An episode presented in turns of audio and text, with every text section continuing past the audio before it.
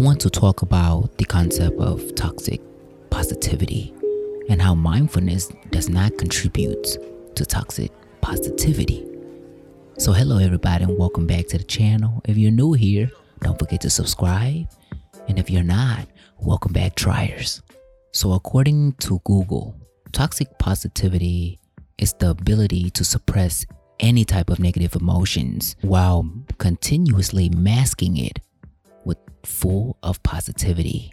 So I have been practicing mindfulness for about a year and a half now and through mindfulness I've learned to embrace all of my emotions and my feelings rather than suppressing it. And a lot of people that I've known started to create this concept in their head that I am embracing toxic positivity. And I want to reiterate the fact that toxic positivity is where you learn to suppress your emotions and you bottled it up and one day just let it explode. And that's not how mindfulness works.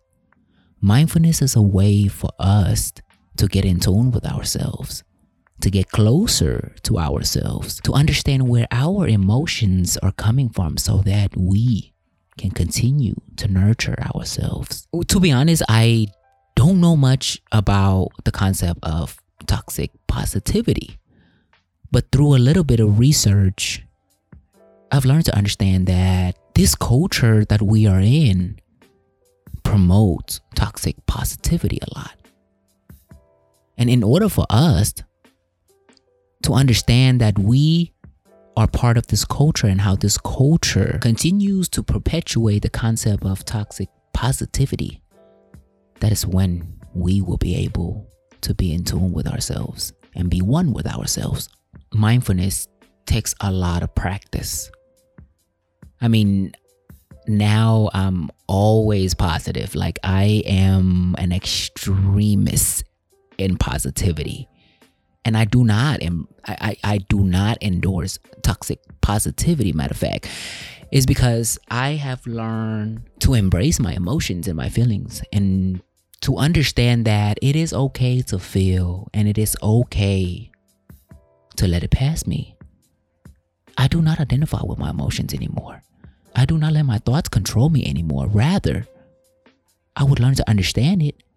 I would learn to work through it.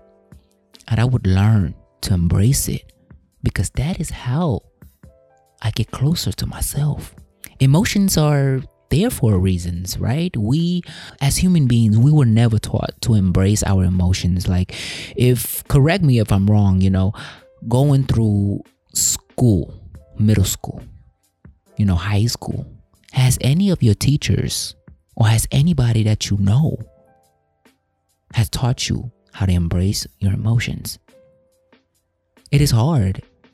I mean, when we get angry or when we get upset or when we get mad, all we can do is act out of anger, right? When we feel frustrated, what is the first emotion that we tap into?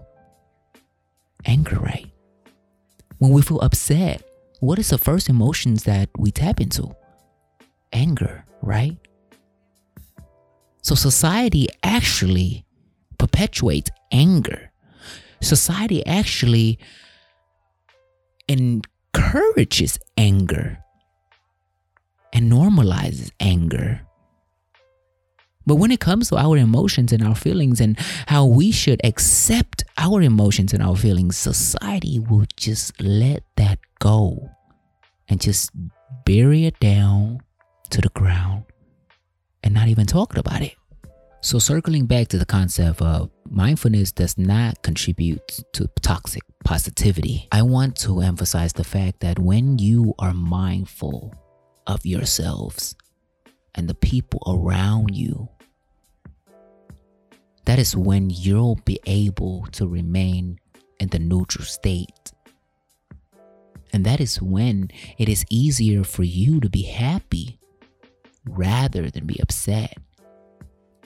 And a lot of people see that as toxic positivity. You know, I I do get frustrated. Like when I'm waiting for somebody or when I'm in a line and you know I'm hungry and you know I get hangry and all of that, I do get frustrated.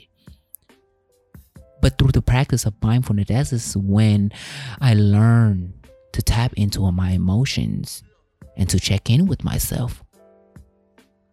I ask myself, Huey, what are you feeling?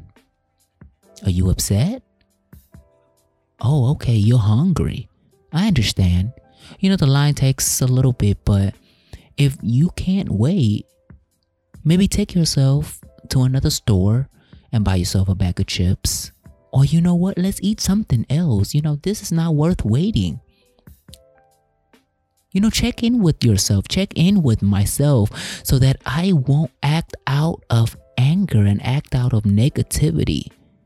And when we remain in the neutral state, it is easier.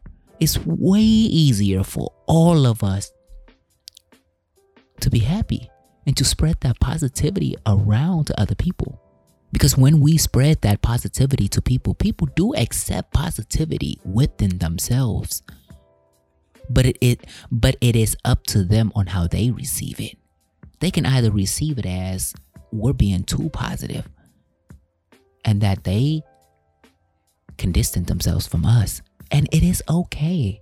That is their decisions to distance themselves away from us when we are spreading positivity to them. Because not many of us are familiarized with positivity.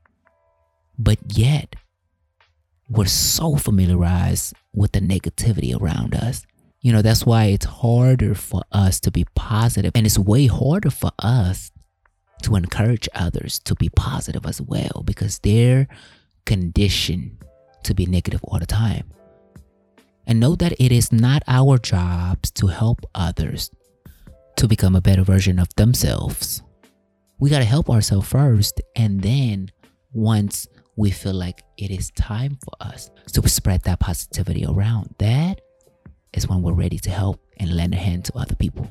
And that's what I'm doing. I'm lending a hand to all of my people, to all of my triers, matter of fact, to all of you beautiful people because I believe that helping, I believe helping everybody is a process. It's a one day at a time process and it takes time. So take some time to check in with yourself today, triers, and see how it is, how you're going, how you're doing, how you're feeling. How can you use mindfulness to remain in the neutral state? And how can you differentiate between mindfulness and toxic positivity. Have a great day and don't forget to like, comment, and share, triers.